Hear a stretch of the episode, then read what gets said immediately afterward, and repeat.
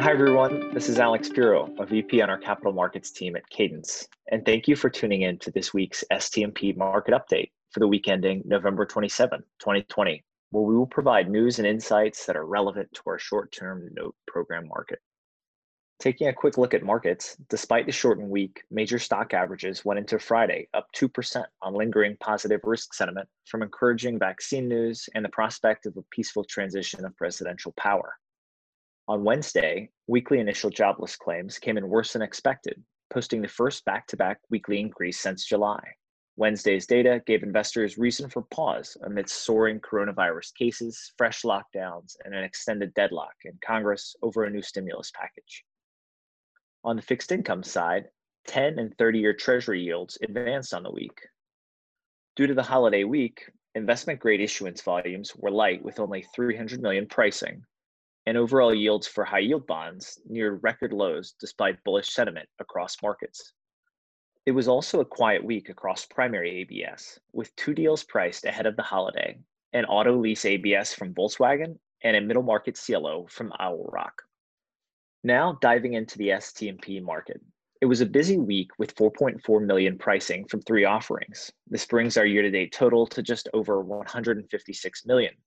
Which is over 4 times the amount issued in all of 2019, something we're certainly thankful for from all our investors. Looking at the technicals, it was another solid week of net inflows onto the platform, with roughly 3 million coming in ahead of the Thanksgiving holiday.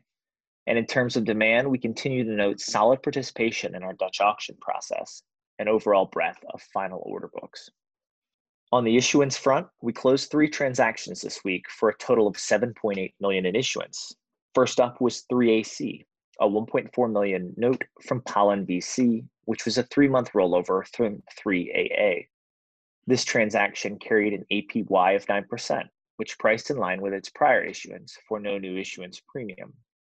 Next up was 17D, a $2 million note with Pulse Medical Finance, which was a 6-month rollover from 17C. This transaction carried an APY of 13.25%, which was a 25 basis point negative new issuance premium from its prior issuance. Today, we also closed 5M, the $4.4 million subordinate note from Northwest Capital, an originator that offers receivable factoring services to small businesses in the Midwestern United States. This was a 3-month rollover from 5L and priced with an APY of 12.5%. which was a 50 basis point negative new issuance premium from its prior issuance. This deal was fully funded within 2 days. 9K was also live this week, the recent offering from Zenobi, which was filled by rollover investors. Additionally, 6J, the latest issuance from Arctos, was funded with a combination of rollover and new bidders up to the $1.7 million final size.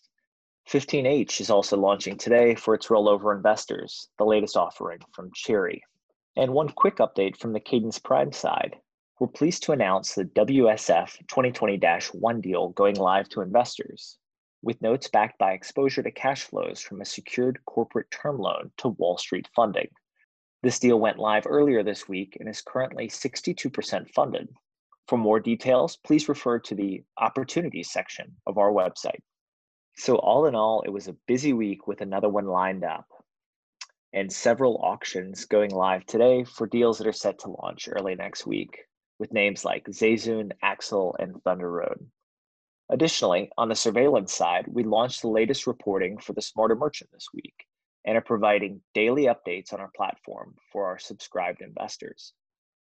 All new programs coming online will have daily or weekly monitoring, and we're proud to deliver on the promise of unparalleled transparency across our STMP market.